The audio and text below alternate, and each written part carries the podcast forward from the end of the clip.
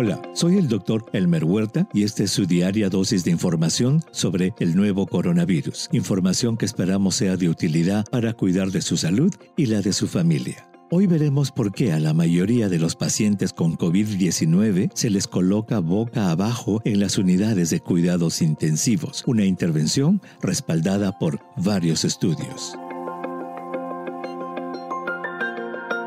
Una de las muchas imágenes que nos da esta pandemia es la de los pacientes inconscientes y conectados a las máquinas respiradoras en las unidades de cuidados intensivos. Pero lo que ha llamado la atención de mucha gente es que los pacientes se encuentran boca abajo, una posición que de acuerdo con los médicos intensivistas es la mejor para favorecer la mejoría de los pacientes. Veamos por qué.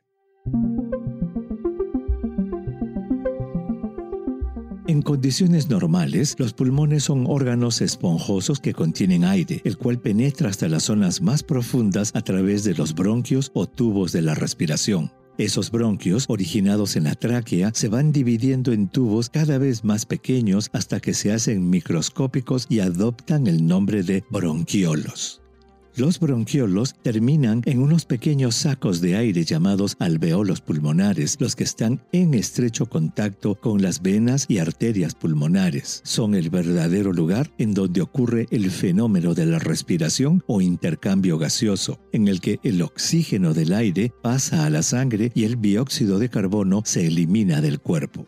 Cuando este nuevo coronavirus ataca el pulmón, origina lo que se llama el síndrome de dificultad respiratoria aguda, caracterizado por un severo fenómeno inflamatorio que hace que los delicados alveolos pulmonares produzcan líquido como respuesta. Ese líquido, llamado edema pulmonar, se acumula en el pulmón y contribuye a la dificultad respiratoria que muestra el paciente. Y aquí es en donde entra en juego la importancia de la posición del paciente afectado por el síndrome de dificultad respiratoria aguda, ya sea este causado por el nuevo coronavirus o por alguna otra razón. Lo habitual es que los enfermos en el hospital, incluidas las unidades de cuidados intensivos, se encuentren acostados boca arriba o muchas veces semisentados. Pero en esa posición, la parte baja de los pulmones tiende a acumular más líquido o edema y por tanto a agravar el cuadro clínico de la enfermedad. Se ha visto además que en esa posición los pacientes son más susceptibles a sufrir daño por la presión ocasionada por el respirador artificial. Diversos estudios han demostrado que en condiciones de dificultad respiratoria aguda es mejor poner al paciente boca abajo. En medicina se llama posición prona, posición en la cual el líquido pulmonar se elimina más fácilmente y disminuye además la formación de cierto tipo de pliegues pulmonares llamados atelectasias, los cuales pueden causar neumonías. Esa es la explicación entonces por la cual a los pacientes graves se les coloca en posición prona o boca abajo en las unidades de cuidados intensivos. Es para facilitar el drenaje del líquido y evitar la formación de atelectasias. Por si acaso, no está demostrado que esa posición sea la más saludable para dormir. En personas sanas, la posición que se adopta para dormir depende más de ciertas posiciones instintivas que de necesidades médicas.